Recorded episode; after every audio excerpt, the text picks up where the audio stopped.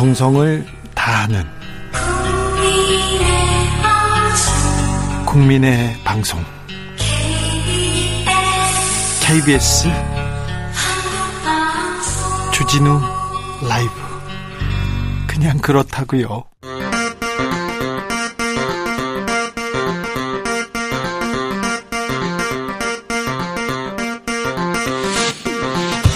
주진우 라이브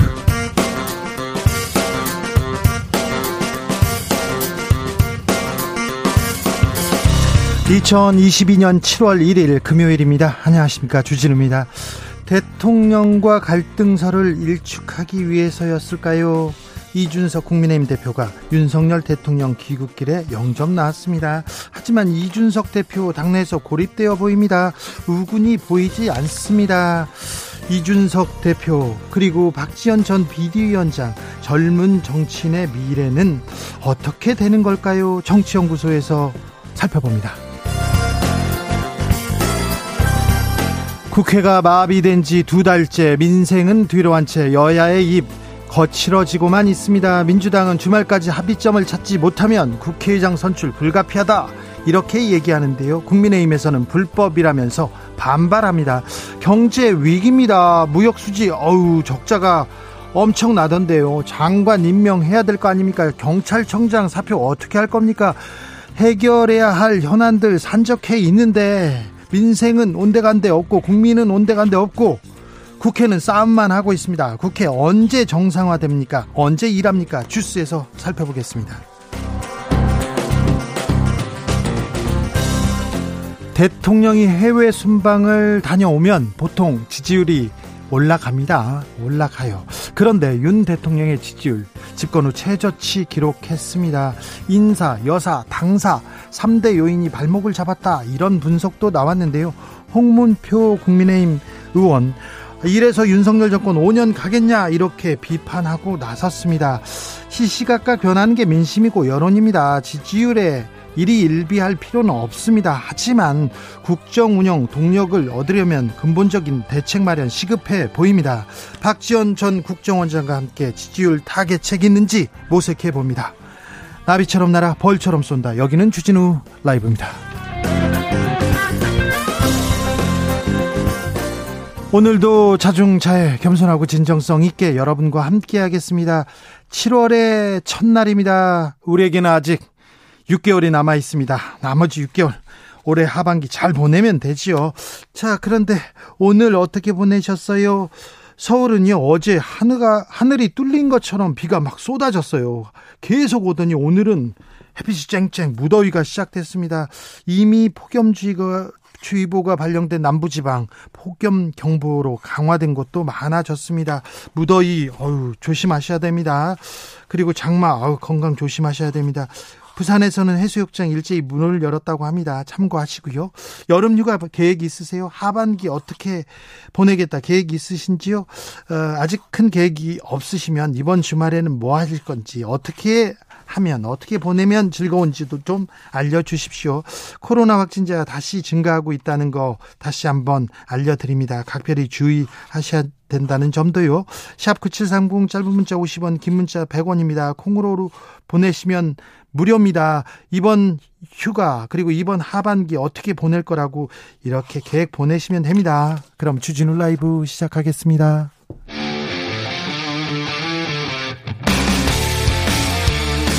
탐사보도 외길 인생 20년. 주 기자가 제일 싫어하는 것은?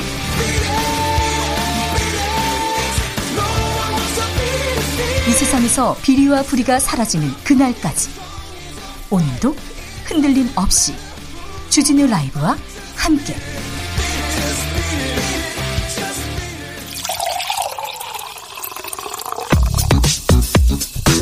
진짜 중요한 뉴스만 쭉 뽑아냈습니다.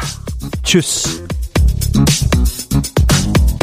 정상근 기자 어서 오세요. 네, 안녕하십니까. 윤석열 대통령이 귀국했습니다. 네, 윤석열 대통령이 오늘 이 3박 5일간의 스페인 마드리드 방문 일정을 마치고 서울 공항을 통해 귀국했습니다. 네. 어, 윤석열 대통령은 지난달 29일에서 30일 열린 이 북대서양 조약기구 정상회의 참석을 위해 마드리드를 찾아서 어, 총 16건의 외교 일정을 소화했습니다. 그런데요, 한미일 정상회담도 했고 뭐 한일 그리고 호주, 뉴질랜드 정상도 만났습니다. 어, 미국 정상과 이렇게 양자회담을 하진 않았어요. 그런데요, 어, 귀국하자마자 네. 집에 갔습니까? 아니면 청사에 갔습니까? 네, 귀국 후 용산 대통령실 청사로 이동해서 참모진으로부터 주요 국내 현안을 보고받았습니다. 네. 귀국길에 기자회견도 있었습니다. 네, 윤석열 대통령은 귀국길에 대통령 전용기에서 가진 동행 기자 간담회에서 한미일 정상회담에서 진전된 북핵 공조 방안이 나왔느냐라는 질문에 어, 상당 기간 중단됐던 군사적인 안보 협력이 다시 재개되는 것이 바람직하다는 원칙론에 합의를 봤다라고 말했습니다.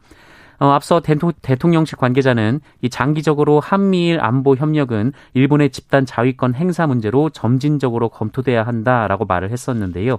어, 윤석열 대통령은 일본과의 군사 안보 협력이 어, 재개되는 것이 바람직하다 뭐 이런 얘기를 했습니다. 군사 안보 협력이 재개된다고요? 일본과 이게 바람직하다고요? 아, 이 말은 어떤 또 후폭풍을 가지고 올지 이것도 좀 저희가 생각해 보겠습니다. 한일 관계는 좀 더 풀어야 되는데 아직 숙제가 많아요? 네, 한일 관계에 대해서도 입장을 밝혔는데요. 이 과거사와 양국 미래 문제는 모두 한 테이블에 올려놓고 같이 풀어나가야 한다라면서 한일 양국이 미래를 위해 협력할 수 있다면 과거사 문제도 충분히 풀려나갈 것이라는 믿음을 가지고 있다라고 밝혔습니다. 송종두님께서 지금 대전역 SRT 탈선 사고로 열차들 엄청 지연되고 있습니다. 코레일 및 정부 관계자들 빠른 조치 부탁드립니다. 이렇게 문자 보내셨는데요. 부산에서 출발해서 수서로 향하던 SRT 3385 열차가 오늘 오후 3시 25분쯤 대전시 읍내동 대전 조차장역 인근에서 탈선했습니다. 기관실을 비롯해서 여객, 여객한 일부가 선로 밖으로 이렇게 벗어났는데요. 사고 여파로 10명, 승객 10명이 다쳐서 이 중 6명은 병원으로 옮겨졌습니다. 아, 열차 사고로 지연이 있다는 거 어, 여행하시는 분 좀 유념하시기 바랍니다.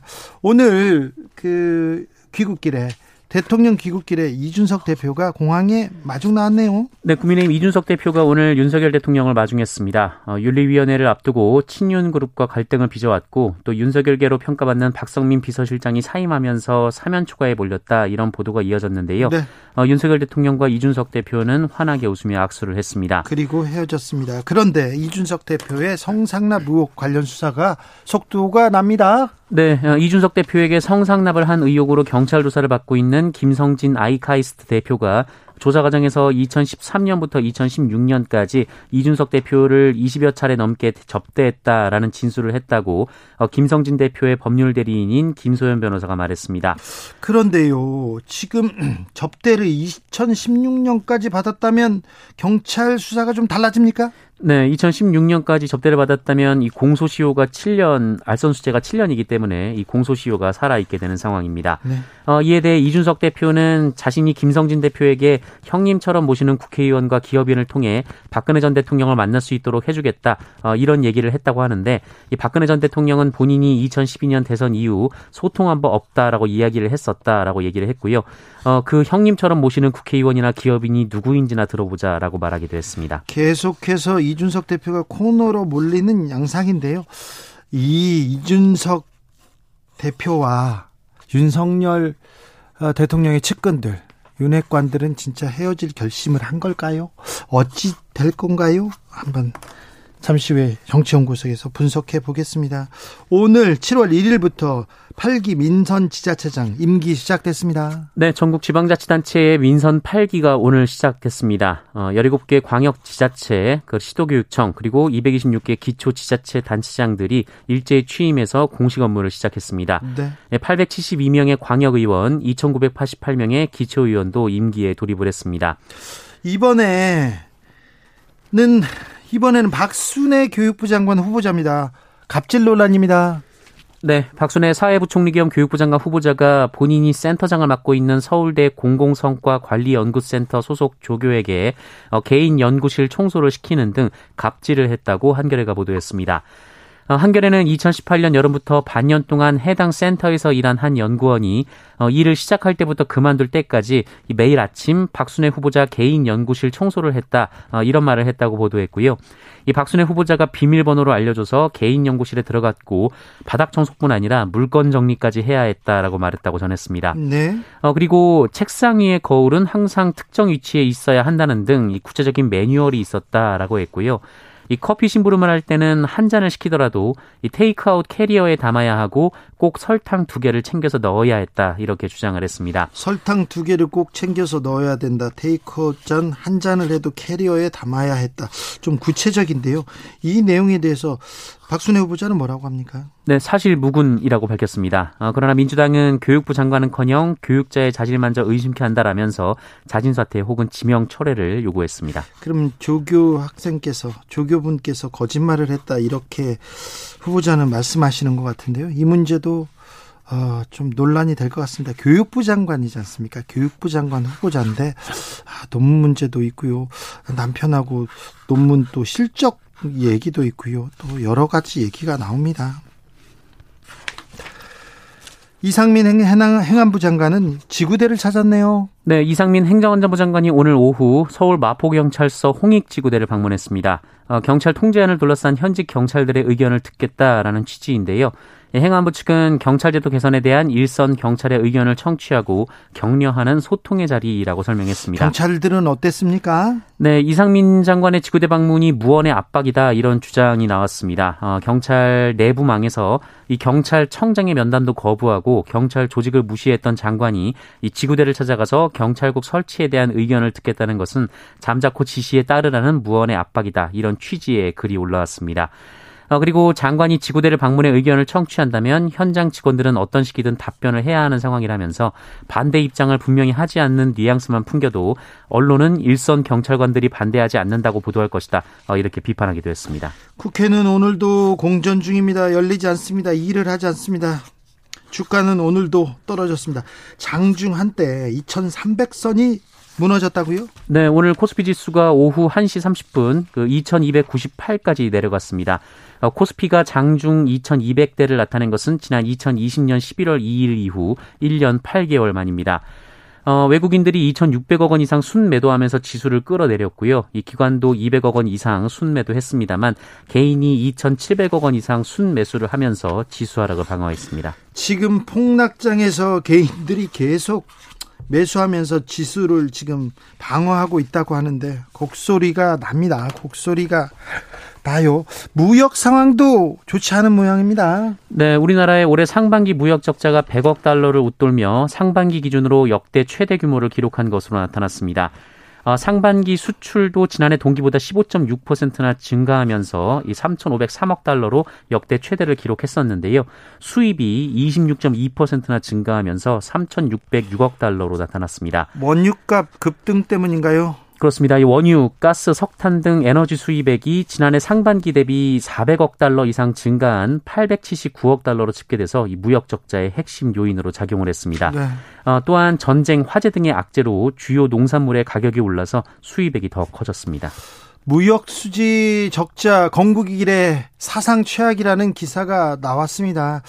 음, 우려할 것은 중국과의 무역에서도 사상 첫 무역 적자를 기록했다고 합니다. 27년 9개월 만인데요. 첫 교육하고 나서 처음으로 중국한테 무역 적자를 받고 무역 적자 폭이 어, 커진다고 합니다. 중국에서 뭘 가져오는데 이렇게 생각하는데 중국에서 가장 많이 수입하는 품목이 뭔지 아십니까? 반도체입니다. 그 다음은요 화학 원료고요, 컴퓨터, 철강 뭐 이런 수입 품목이 있는데 어, 지금 중국과의 무역 어떻게 될 건지 그리고 경제 수석을 비롯한 우리나라 음, 정치인들이 지금 중국을 또 겨냥하는 얘기를 몇 번 했기 때문에 중국의 반응은 어떻게 될지 무역 수지 상황 좋지 않습니다. 여기에도 좀 신경을 써 주셔야 됩니다. 써 주셔야 됩니다. 지금 어, 잘 막아 주셔야 되는데 그래야 지금 민생 조금 방어할 수 있을 것도 같습니다. 네. 북한이 코로나 진원지로 대북 전단을 주장했다고요? 네, 조선중앙TV는 오늘 국가 비상방역사령부의 조사 결과를 인용하면서 4월 중순경 강원도 금강군 이포리 지역에서 수도로 올라오던 여러 명의 인원들 중 발열 증상, 그러니까 코로나19가 나타나기 시작했다라는 주장을 했습니다. 이거 과학적으로는 좀 뭐 주장의 신빙성이 있습니까? 네, 이 이포리라는 지역이 남북 최접경 지역인데요. 어, 북한은 4월 초 이 이포리에서 어, 18살 군인 그리고 5살 어린이가 병영과 거주지 주변 야산에서 색다른 물건과 접촉하며 코로나19가 발생했다라고 주장했습니다. 이 색다른 물건이 구체적으로 무엇인지는 적시하지 않았습니다만 대북 전단으로 해석이 되고 있습니다. 그러면 코로나 바이러스가 대북 전단에 묻어가지고 거기서 남아 있다가 그게 이렇게 감염시켰다 이 얘긴데요. 이게 좀 과학적으로 말이 되나요? 네, 이 통일부는 물체의 표면에 잔존한 바이러스를 통한 코로나 감염은 사실상 불가능하다라는 것이 질병관리청과 전문가들의 공통된 견해다라고 밝혔습니다. 네, 그냥 북한이 주장한다고 합니다. 네, 네, 네, 알겠습니다. 좀 코로나 방역에 힘써 주십시오. 북한도, 예, 북한도 좀, 예, 그리고 홍수 피해도 좀 잘 막아 주시고요. 네, 네, 네. 자, 우리 코로나 상황은 어떻습니까? 네, 오늘 신규 확진자 수가 9,528명이 나왔습니다. 어제보다는 조금 줄었습니다만 일주일 전과 비교해 보면 2,300여 명이나 많습니다. 그렇습니다. 9,000명대예요. 네, 더욱이 어제는 감염 재생산 지수가 1.12를 기록하기도 했는데요. 상승세입니다. 이대로라면 다음 달 말이면 15,000명대까지 증가할 것이다라는 학계의 전망이 나오기도 했습니다. 위중증 환자는 56명이었고요. 사망자는 8명이었습니다. 자, 코로나 뭐 걸린 것 같아요. 그러면 빨리 선별 어, 진료소, 선별 진료소라고 해야 됩니까? 아무튼 지정된 장소에 가서 빨리 검사 받고 저, 그 바로 대처하셔야 됩니다. 신속 항원 검사 바로 해준답니다. 지금은 가면요 바로 해주니까 얼른 가보세요. 연세대학교에서 학생들이 청소 노동자를 고소했습니다. 네, 연세대 재학생 이모 씨 등 3명이 지난 17일 서울 서부지법에 어, 김여록 민주노총 공공운수노조 서울지부 연세대 분회장과 박승길 부분회장을 상대로 민사소송을 제기했습니다. 제기했습니까? 왜 그랬답니까? 네, 연세대에서 이 청소 노동자들이 시위를 벌이고 있는데요. 이 시위 소음이 강의실까지 들려서 수업을 방해받고 학습권을 침해당했다며 어, 이들이 총 638만 6천여 원을 지급하라 이렇게 주장하고 있습니다. 청소 노동자들이 시위했는데 소음이 들려서 공부를 못했다. 638만 원 지급해라 내놔라 이렇게 얘기했다고요? 네, 이 등록금을 수업 일수로 나눠서 침해받았다고 주장하는 피해 일수로 계산을 했고 여기에 정신적 피해 보상 100만 원을 주장했습니다. 어, 앞서 이들은 같은 이유로 이 민주노총 공공운수노조를 어, 경찰의 업무 어, 경찰의 업무방해 혐의로 고소를 했습니다. 또요? 네, 그리고 이 해당 신고가 미신고 집회라며 집회 및 시위에 관한 법률 위반 혐의에 대해서도 고소가 진행 중이라고 합니다. 청소 노동자를 시위를 하고 있는 청소 노동자들의 좀 열악한 상황이 있었을 텐데 사정이 있었을 텐데 그 사정에 대해서는 눈을 감고 그냥 소송했다고요? 돈 내놓으라고요? 학교에서 뭘 배웠는지는 잘 모르겠습니다만 이 문제에 대해서 사회적으로 좀 논의가 필요한 것 같습니다. 젊은 사람들 능력, 나의 노력을 침해했다 이렇게 생각하시는 것 같은데 철학 철학적 고민도 좀 더 필요한 것 같습니다. 저희가 주진우 라이브에서 이 문제 심도 있게 다루겠습니다. 학교에서 뭘 배웠는지 참 네. 전장현이 지하철 시위를 제기했습니다. 네, 오늘 오전 서울 지하철 4호선 양방향 열차 운행이 전국 장애인 차별철폐연대 지하철 승하차 시위로 지연이 됐습니다. 어, 전장현의 출근길 시위는 지난달 29일 기획재정부와의 간담회가 성과 없이 종료된 데 따른, 데, 따른 것인데요. 어, 전장현 측은 기획재정부의 간담회를 혹시나 기대했지만 역시나였다라면서 기재부는 끝까지 답변을 하지 않고 노력하겠다는 것으로 간담회를 종료했다라고 비판했습니다. 네, 시민들 불만도 커지고 있습니다. 네. 도대체 못 참겠다 겠다 그런 분도 네 이해가 됩니다. 지구 끝까지 쫓아가겠다는 경찰은 이해가 되질 않습니다만 그런데요 시민들 불만도 이해가 다 되고 그 4호선 어, 이용하는 사람들 얼마나 걱정입니까? 아침에 1분, 아침에 5분이 얼마나 큰 시간인지 알지요, 알지요. 그런데 정치권이, 정부가 이 상황을 그대로 방치하는 것 같아서 방치하는 것 같아서 안타깝습니다. 기재부에서 조금 얘기를 하고 좀 열어놓고 이렇게 생각해야 되는데 이 부분에 대해서 좀 부족했지 않습니까? 부족하지 않습니까? 이 부분 정부는 왜 손을 놓고 있나요? 정치인들은 뭐 하고 있습니까? 다시 한번 묻고 싶습니다. 장마는 소강 상태입니다. 태풍이 올라오고 있다고요? 네, 4호 태풍 에어리가 오늘 발생해서 다음 주 월요일이나 화요일 이 제주도와 남해안을 중심으로 우리나라에 영향을 줄 것으로 보입니다. 어, 지금 이 경로대로라면 에어리가 올해 첫 한반도에 영향을 주는 태풍이 될 것으로 보입니다. 어, 에어리는 오늘 오전 9시 일본 오키나와 남담 동쪽 760km 그 해상에서 발생해서 시속 13km로 북북 동진 중이고요. 네. 어, 북태평양 고기압 가장자리를 타고 최단 거리로 북상할 것으로 보입니다. 어, 오는 3일에는 제주 남쪽 먼바다 그리고 4일에서 5일은 제주와 남해안을 중심으로 영향을 줄 것으로 전망이 되고 있습니다. 집중 후 태풍은 더 강력해진답니다. 더위도 그렇고요.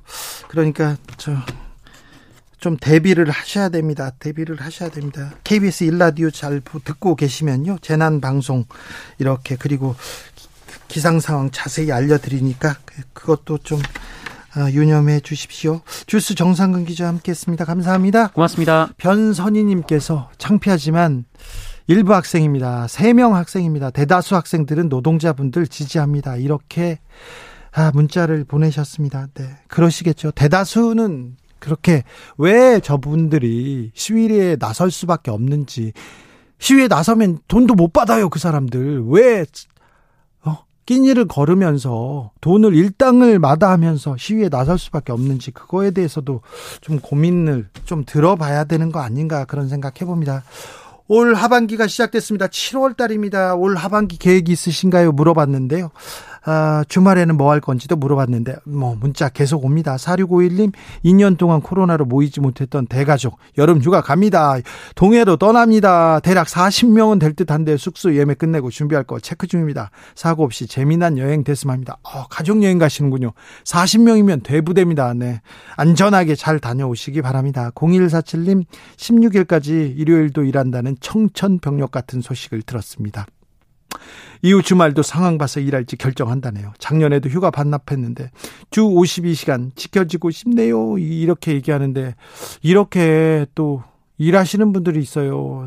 그 덕에 우리 경제가 돌아가긴 하지만 이렇게 주말 내내 일해야 된다는 거는 조금 너무한 것 같습니다. 주 52시간도 잘 안 지켜지는 것 같은데 사장님 좀 살펴봐 주십시오. 법적으로 이렇게 정해져 있습니다. 노동자에 대해 들의 시간은 4831님 엄청 더워요. 더위 조심하시고요. 다음 주는 태풍 이야기도 나오네요. 지금은 폭염, 태풍 걱정거리만 있는 날씨입니다. 그러게요. 더 더우면 더워서 비 오면 비 와서 그리고 태풍 오면 태풍 온다고 걱정이 많습니다. 예전에 비해서 강도가 너무 세졌어요. 비도 그렇고요. 폭염도 그렇고 태풍도 그렇고요. 아, 네. 윤소정님, 주 기자님 휴가를 생각이나 할 수 있을지요?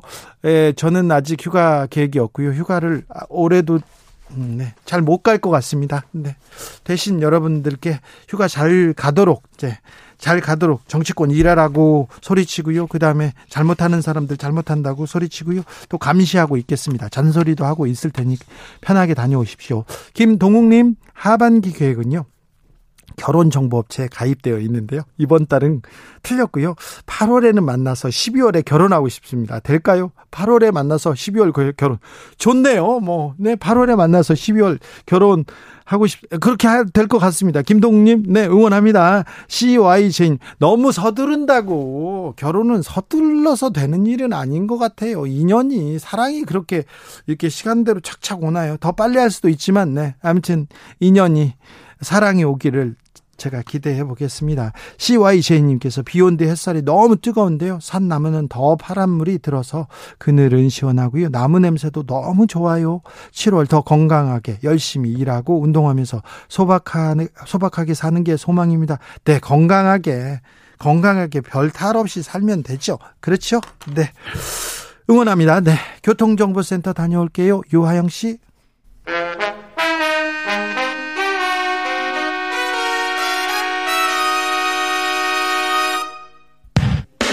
주진우 라이브 돌발 퀴즈. 오늘의 돌발 퀴즈는 객관식으로 준비했습니다. 문제를 잘 듣고 보기와 정답을 정확히 적어 보내주세요. 장맛비가 끝나자마자 폭염이 기승을 부리고 있습니다. 다음 주에는 태풍까지 북상할 거란 소식이 전해졌는데요. 기상청은 태풍의 진로와 강도가 유동적이지만 올여름 첫 태풍이 될 가능성이 있는 만큼 산사태와 침수 피해 등의 대비가 필요하다고 밝혔습니다. 자, 오늘의 문제 일본 남동쪽 해상에서 발생한 제사오 태풍의 이름은 무엇일까요? 보기 드릴게요.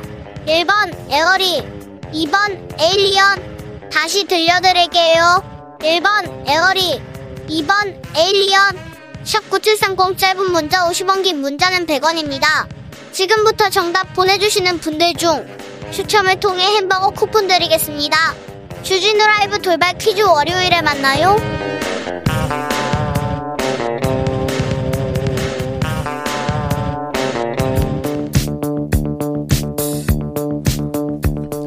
대한민국 정치의 새로운 100년을 준비한다. 21세기형 국회 싱크탱크 정치연구소. 정치권에 보냅니다. 고급진 정치 컨설팅 최영일 평론가 어서 오세요. 안녕하세요. 그리고 엄경영 시대 정신연구소장 어서 오세요. 네, 안녕하세요. 네, 날씨가 덥습니다. 건강 유의하시고요. 음. 윤석열 대통령 순방을 마치고 왔습니다. 순방 마치면 되게 좀 지지율이 조금 올라가고 들썩들썩 네. 하는데 하락하고 있습니다. 아. 어, 김종인 전 비대위원장 이거 보통 심각한 상황 아니다 이렇게 보는데요. 네. 왜 이렇게 지지율이 지지부진합니까? 보통 심각한 상황이 아니죠. 사실은 이제 생각을 해보시면 지지율이 출발점부터 좋진 않았어요. 네. 그런데 그것도 나쁘지 않다. 바닥치고 이제 올라갈 일만 남았다. 예. 근데 문제는 더 내려가면 바닥 아래로 가는 거니까. 근데 5월 10일 취임하고 5월 20일부터 바이든 대통령이 한국을 찾아서 네. 역대 가장 빠른 네. 방한 미국 대통령과 한미 정상회담하고 그때는 좀 분위기 좋았죠. 이때 좀 올라가면서 네. 과반 이상으로 40% 후반대 이거는 사실은 굉장히 정직한 숫자예요. 뭐냐면 48%대 이게 윤석열 대통령이 대선에서 얻었던 득표에서 시작을 한 거잖아요. 근데 보통은 이제 취임 때 컨벤션 효과로 야, 내가 찍진 않았지만 그렇지. 국가를 대표하니까 우리 대통령이 밀어주자. 네. 그리고 문재인 대통령 41% 얻었는데 취임 초기에 70% 80%만 갔단 말이에요. 네.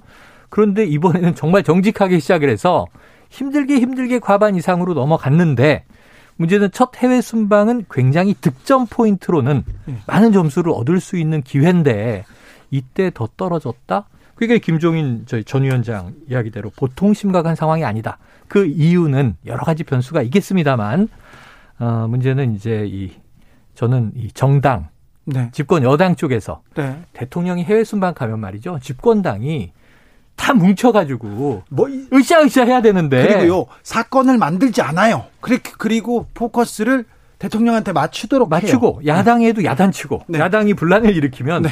대통령 순방 중에는 좀 조용히 합시다. 그렇죠. 이런 얘기를 하는데 이건 네. 자기네가 더 시끄러워. 예. 심지어는 뭐 당대표 비서실장이 하필 이때 사퇴를 해.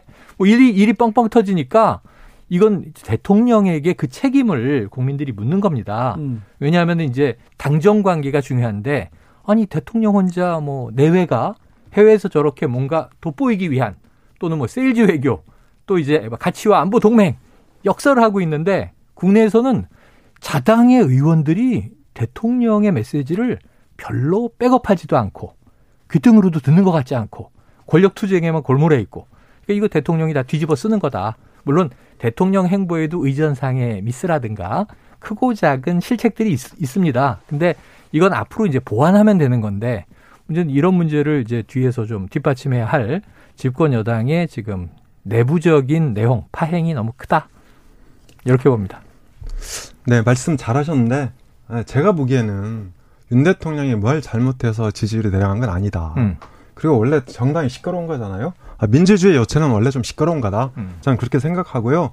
윤 대통령 지지율 하락은 근본적인 문제가 있다. 네. 예, 상당히 구조적인 문제가 있는데 첫 번째가 뭐냐면 아, 이 역대급 비호감 대선의 영향이 계속되고 있다. 네. 아, 특히 이제 뭐 도어 스태핑 하면서 신선한 바람을 일으키고 있지만 말과 행동이 좀 권위적이잖아요. 음. 네, 이 대한민국 사람들은 대통령이 권위적인 모습을 볼 때 싫어합니다. 음. 그게 이제 이명박 전 대통령 사례도 그랬고, 어, 이 박근혜 전 대통령 사례도 음. 그랬죠. 네, 그리고 두 번째는 어, 이 윤석열 대통령이 보수 정당의 오너가 아니다. 음.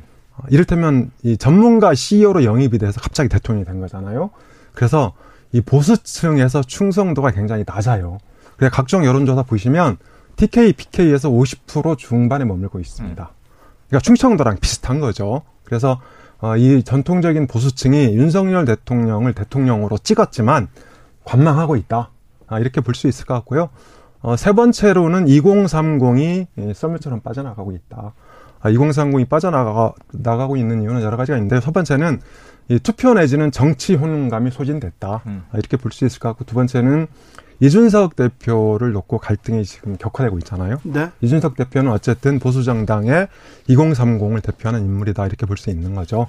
예, 그리고 이제 어 최근에 이 자산 가격이 급격히 폭락하고 있는데 2030 같은 경우에 영끌에서 음. 주식, 고인, 부동산에 투자했단 말이죠. 그런데 지금 정부가 딱히 대책을 못 내놓고 있어요. 그러니까 문재인 정부 때는 어, 이를테면 이제 그 이 공매도 같은 거를 전면적으로 차단한다든지 시장 개입을 통해서 어, 이 자산 가격 하락을 막았는데 지금 대책이 없다 이렇게 볼 수 있을 것 같고요. 예, 그리고 이제 그 마지막으로 하나 더 든다면 이게 2030 같은 경우는 이제 이 그러니까 윤석열 대통령을 이따라했지만 민주당으로 아직 가고 있지는 않다. 그러니까 정치 무관심층으로 빠져나가고 있다 이렇게 볼 수 있죠. 어, 일례로 지난 6일 지방선거에서 20, 30대 투표율은 30%에 머물렀어요. 음, 네. 네, 그래서 이것이 전면적으로 윤석열 대통령한테 이탈하고 있는 건 아니다. 이렇게 볼 수 있을 것 같습니다. 터닝 포인트의 전기를 만들 수 있을까요? 자, 당분간은 없을 것 같아요. 왜냐하면 지금 엄 소장님이 분석하신 아주 종합적인 여러 가지 다 동의가 되는데 네. 고개를 끄덕끄덕 하게 되는데 아까 구조적인 문제가 있다. 이 구조의 근간은 뭐냐면 경제예요. 네. 지금 계속 이 박지원 전 국정원장도 바보야. 이 문제는 경제야. 이 클린턴 행정부 때 미국에서 네. 썼던 슬로건인데 이게 지금 국내에 등장을 한 게 경제 문제에 대한 질문도 있는데 대통령의 이 인식은 어떤 거냐면 이거 외부 요인 네. 미국 연준에서 금리 올리고 하니까 우린 따라갈 수밖에 없고 우리 의지와 상관없이 외부 요인에 의해서 만들어지는 거라 근본적인 대책을 정부가 내긴 어렵다라는 취지의 발언을 해요. 그렇게 발언을 하는데 네. 우리 가장은 우리 대표는 그런 얘기를 하는 거 듣기 싫거든요. 네. 그러니까 이제 거기에 대해서 국민들이 어 정말 이건 이제 어떤 기대감 우리가 기대를 줬는데 실현을 못 시켰어. 그럴 때 우리가 희망 고문이라고 하고 또 더 화가 격화되거든요. 네. 그러니까 문재인 정부의 정권 교체 요인은 가장 핵심은 부동산인데 부동산을 안정화시키겠다고 스물 몇 차례의 대책을 내면서 때려잡고 때려잡고 때려잡았는데 끊임없이 과열됐단 말이에요. 그것이 약속이 이행이 되지 않은 정부. 이건 뭐 10개 중에 7, 8개를 잘했어도 이거 하나 때문에 정권 교체에 아주 중요한 타격이 됐던 거예요. 네. 근데 이번 정부는 경제 부분에서 전반적으로 지금 한덕수 경제부총리를 왜 선임했느냐 두 가지예요. 하나는 야당도 겪었던, 그러니까 지금 민주당도 겪었던 국무총리라 협치가 가능하다. 근데 지금 최근에 이 총리 메시지는 협치와 거리가 점점 멀어지고 있고 네. 두 번째는 경제 전문가다. 대통령이 이 법조인 출신이고 검사 출신이니까 국무총리는 그래도 국가 경제를 아는 고위직을 지낸 관료를 앉혔는데 경제에 대한 대책은 없다? 그 다음에 경제부총리도 상당히 좀 나쁘지 않은 추경호 부총리가 네. 이 야당도 큰 반대는 없었어요. 네, 기재부 그런데 예, 기재부를 잡았고 그렇고 전반적으로는 경제 관료로 가는 듯 했는데 막판의 문제가 뭐냐 금융감독원장 등 어? 초유로 검사 출신이 금융기관 장을 맡았네? 이런 거 좀 물음표 뿅뿅이었는데 지금 경제 해법이 안 나오니까 인사 잘 한 거야? 뒤늦게 이제 국민들이 갸우뚱거리는 거죠. 그리고 지금 이 저 총리하고 경제부총리하고 지금 뭐 경제 대책 내고 있는 거야? 그럼 고금리, 고환율, 고물가에 대해서 지금 뭔가 진행이 되는 거야? 근데 언론에서 심각하다는 문제는 계속 제기하는데 정부가 무엇을 하고 있다. 그러니까 이제 위원회도 만들어지고 비상회의도 만들어지고 하는데 여기서 뭐가 나와야 되거든요. 우선순위가 1, 2, 3, 4, 뭐 해야 된다. 근데 지금 하나예요. 오늘부터 시행되는 유류가 인하 37% 법정 네. 최대 한도. 네. 그것 외에는 별로 언론에 회자되는 해법 없다. 이거 좀 위기죠. 위기. 반전의 계기가 있겠습니까? 네. 제가 보기에는 반전의 계기가 있죠. 방금 음. 최영일 평론가께서 말씀하시는 거는 모든 문, 책임의 원인을 책임의 원인을 어, 윤석열 대통령한테 돌리고 있는데요. 사실 지금 국회 파행이 계속되고 있잖아요. 네. 네 그리고 말씀하셨는데 한덕수 총리 인준 언제 하셨는지 기억나세요? 음. 20일 날 했어요, 20일. 20일. 그러니까 네. 네, 5월 20일 날 했는데. 그러니까 바이든 대통령 오는 날. 네, 네, 오는 맞아요. 날이죠. 그러니까 그 다음 날이 정상회담이 그렇죠, 있었으니까. 그렇죠. 네, 그런 식으로 이제 국정 발목을 잡아서 이 모든 입법과 기타 정책 수단을 차단하고 있다. 음. 그러니까 이렇게 볼 수 있을 것 같은데요. 그런 점에서 저는 물론 이 경제 침체 책임이 아, 윤석열 대통령이 정치적으로 져야 되는 거죠. 그렇지만 지금의 그 경제 위기는 미중의 위기다. 특히 이제 글로벌 차원에서 진행이 되고 있는데 사실 주식과 코인 빼고는 다른 경제 지표에서 선방하고 있습니다. 네, 그래서 저는 어 제가 아까 분석 세 가지 분석을 해드렸는데 여기서 반등의 계기를 찾을 수 있다. 음. 그러니까 이 윤석열 대통령 지지율 하락이 근본적이고 구조적이라면 이 근본적이고 구조적인 데서 답을 찾아야 된다. 그래서 네. 일단 이 본의적인 말과 행동, 뭐 그것은 바꾸면 금방 바꿀 수 있는 거죠. 본인이 노력을 하면. 네. 네 그리고 이제 두 번째로 어, 이 그 2030 대책은 일단 어, 이준석 대표의 네. 갈등을 어, 좀 부드럽게 정리를 네. 해야 된다. 아, 이렇게 생각을 하고요. 국회가 지금 두 달째 파행인데 음. 민주당의 발목 잡기로 파행됐다는 뭐 그런 뭐 분석도 있지만 근데 어쨌거나 정부와 여당이 책임을 져야 되는 거 아닙니까? 그러니까 야당을 설득해야죠. 설득하려고 노력해야죠. 근데 노력 부족한 거 아닙니까? 그러니까 노력은 부족할 수 있어요. 그렇지만 자 봅시다. 우리가 대, 선과 지방선거를 어, 영겹 후 어, 민주당이 졌단 말이죠. 예. 네. 진 원인이 뭔지 아세요? 그러니까 지방선거 평가는 지난 4년 평가도 있지만 3월 9일 대선 이후에 민주당이 한 행동을 네. 이 6일 지방선거에서 평가했단 말이에요. 음, 분명히 있습니다. 네, 네. 그래서 이거 당장 이게 국회 파행 그 첫 번째 원인입니다. 음. 그리고 검수완박 하지 말라는 건데 일방적으로 밀어붙였었잖아요. 음. 그런 점에서 저는 민주당이 이 법사위 문제를 갖고 계속 국회를 파행시키는 거는 음. 이 문재인 정부가 실패하길 바라는 거다. 아, 윤석열 정부가. 음. 아, 그런데 윤석열 정부가 실패하면 국민만 손해입니다. 바로 이 국회부터 정상화 시켜야 된다 저는 이렇게 생각을 해요. 네, 그래서 국회 정상화를 위해서 민주당의 파행 책임도 있고 제가 보기엔 집권 여당 국민의힘의 파행 책임도 있는데 거리를 두고 바라보는 국민 눈높이는 아유 정치권 여야가 똑같다. 사실은 네. 이거예요. 그런데 문제는 이쪽에 잘못도 있고 저쪽에 잘못도 있는데 지방선거 전에 이른바 검수한박 저는 검찰의 수사권을 완전 분리되지도 않았거니와 정부 들어와서 시행령으로 다 원래 상태로 돌려지거나 검찰의 권한은 더 강화되고 있다. 네. 심지어는 이제 행안부가 경찰 권력도 확실하게 이제 틀어쥐는 통제력을 더 세게 그립을 가, 가 져가고 있다. 그런데 이러면서 이제 검경이 다 정부, 행정부의 수하에 있는 거예요. 그러면 왜 도대체 검수한박 한 거야? 민주당 바보 아니야? 지금 이런 상황이에요. 정수만 네. 깎아먹고. 네. 근데 그 심판을 지방선거에서 받았어요. 네. 말씀하신 대로. 그 요인이 커요. 그 다음으로 넘어왔는데 자, 이제 집권 여당은 우리는 행정부를 가졌지만 정치 권력을 우리가 쥐었지만 입법부는 지금 민주당이 독재하고 있다. 독주하고 있다. 이렇게 얘기하고 있는데 민주당이 그러다 보니까 책임감이 크죠. 입법부에서는 대안을 내요. 자, 그러면 법사위원장 줄게. 대신 약속을 좀 이행해. 그 약속 이행이라는 게 한 두 가지 정도인데 네. 하나는 사개특위 만들었고 어쨌든 이 검경 수사권 분리에 대한 법안들은 통과됐고 이제 곧 시행되지 않습니까? 그러면은 입법 보완을 해야죠. 그럼 이것도 안 할 거예요? 국민의힘은 우린 반대했으니까 몰라 어떻게 되든지 상관없어. 이걸 굴리는 건 행정부예요. 법을 국회가 만들지만 그러면 더 적극적으로 사개특위에 참여해서 자 검수한 박은 못 막았지만 그 후속 작업들은 우리가 함께 하겠다. 혹은 우리 입장을 더 강하게 불어넣겠다. 움직여야 되는데 팔짱 끼고 있고 이거 집권하게 모습 아니고 그래서 법사위원장 준다고 했는데도 지금 안 받고 그리고 7월 1일 날 소집을 하자 민주당이 했더니 원내대표가 없어요 필리핀에 가서 네. 저는 원내대표만 필리핀 특사로 갈 수 있습니까? 여당에 그렇게 인사가 없습니까? 마르코스 대통령 취임하는 게 굳이 원내대표가 가야 됩니까? 국회가 마비된 이 시점에 네. 이런 부분에서는 집권당이 책임 방기하는 게 더 크다. 그래서 국민의힘에 대한 시선도 곱지 않습니다. 조금 전에 최영일 평론가 말씀하신 윤 대통령 집권 초기 지지율 여론조사 개요 말씀드립니다. 5월 16일에서 18일 엠브레인 퍼블릭 K스탯 리서치, 코리아 리서치, 한국 리서치 4개 여론조사 기관이 조사했습니다. 윤 대통령 지지율 어, 관련해서요. 자세한 사항은 중앙선거 여론조사 심의위원회 홈페이지 참조하시면 됩니다. 그런데요. 청문회 열어야 될 거 아닙니까? 김승희, 박순애 후보자 청문회 열어야 될 거 아닙니까? 경찰청장 네. 어떻게 해야 될 거 아닙니까? 국회 원 구성 됩니까? 자, 그 전에 제가 반론의 기회를 어, 예. 못 얻었기 때문에. 네. 자, 그 얘기와, 그 아, 얘기와 예, 함께. 예, 예. 짧게 얘기하겠습니다. 자, 일단, 그 행안부 장관을 통해서 경찰을 통제한다. 음. 이건 제가 보기에 팩트가 좀 잘못됐어요. 과거 음. 정부가 어땠는지 아세요? 민정수석실이 있죠. 민정수석실 산하에 치안비서관이 있습니다. 맞아요. 예, 치안비서관은 서울경찰청장 가기 전에 실세가 오는 자리입니다. 음.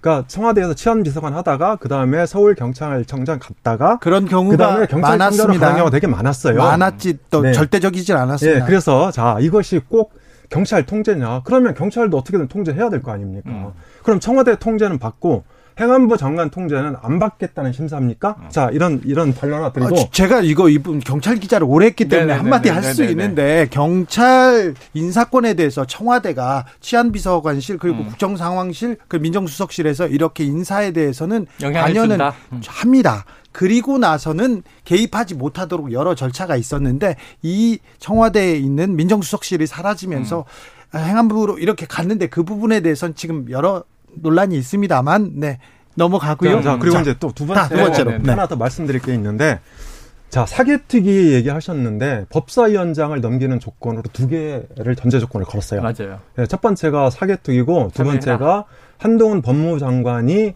이미 그러니까 실행을 했죠. 음. 헌법 소 헌법 권한쟁의 예, 예, 예, 소송 그거 정제 취소해라. 자 그런데 지금 집권 초기잖아요. 네. 그러니까 당정대라고 하는데 당은 사실 서열 3입니다. 지금 음. 보세요. 그러니까 이 용산 대통령실하고 정부가 움직이는 걸 당에서 어떻게 못 막습니다. 음.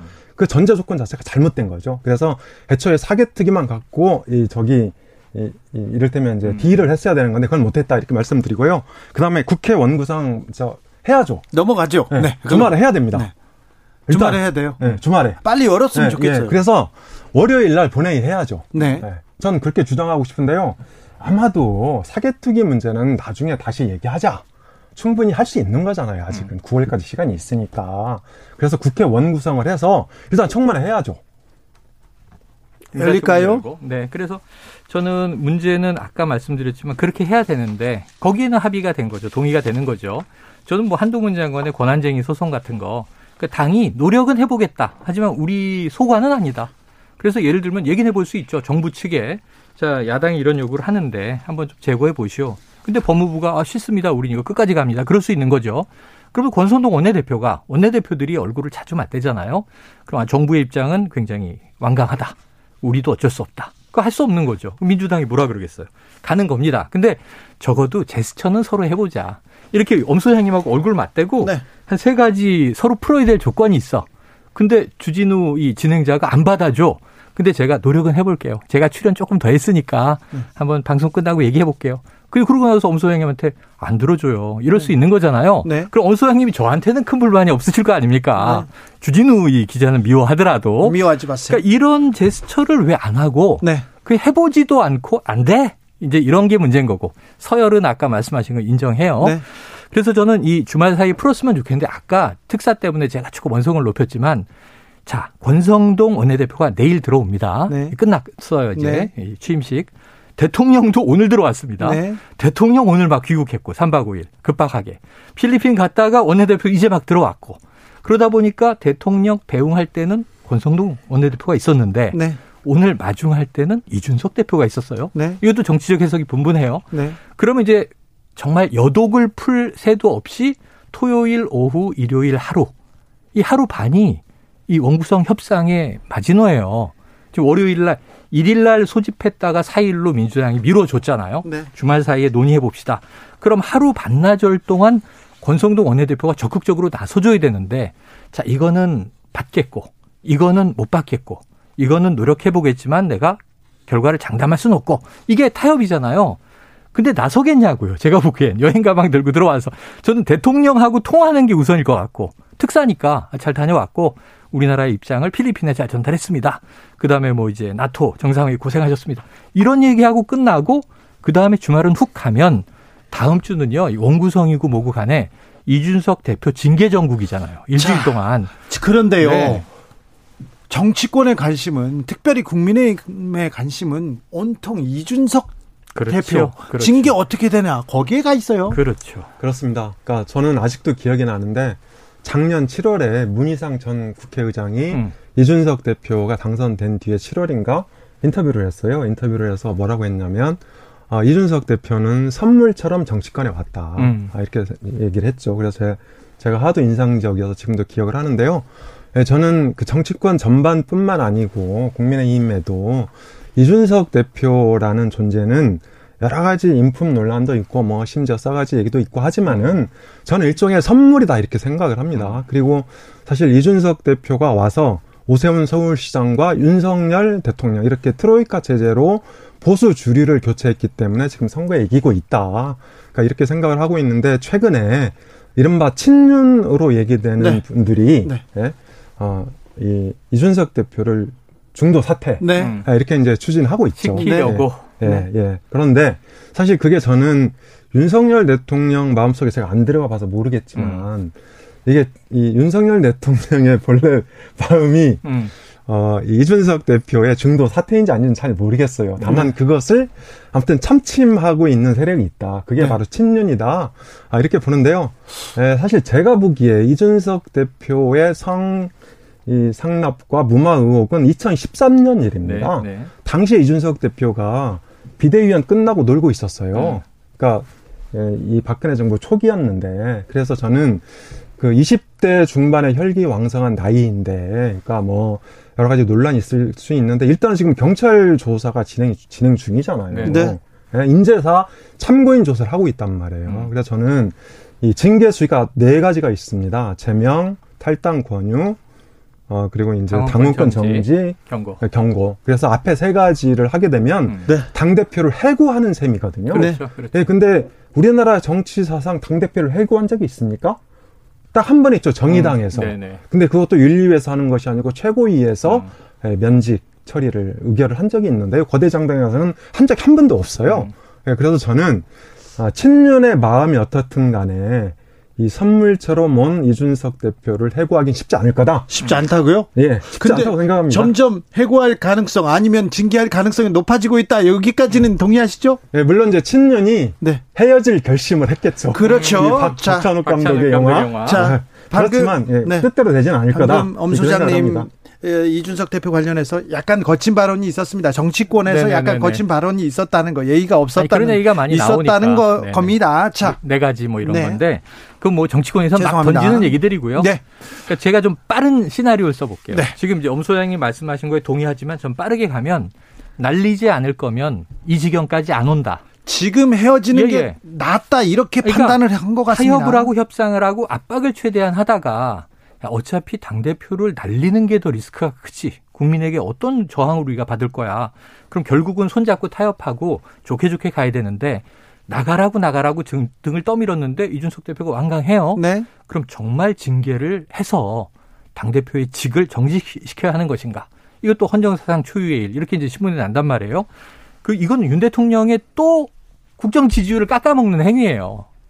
이거 해당 행위예요. 이 자체가 해당 행위. 이준석 대표의 개인적인 윤리 문제는 둘째치고 그 스스로 함께 죽자라는 싸움을 치킨 게임을 하고 있는 거예요. 당내에서 집권 당내에서 저는 그럼에도 불구하고 친윤 그룹은 이 차기 총선의 공천권 문제 때문에 청년 정치를 이대로 바라보면 이준석이 우리 다 청소해버리겠구나.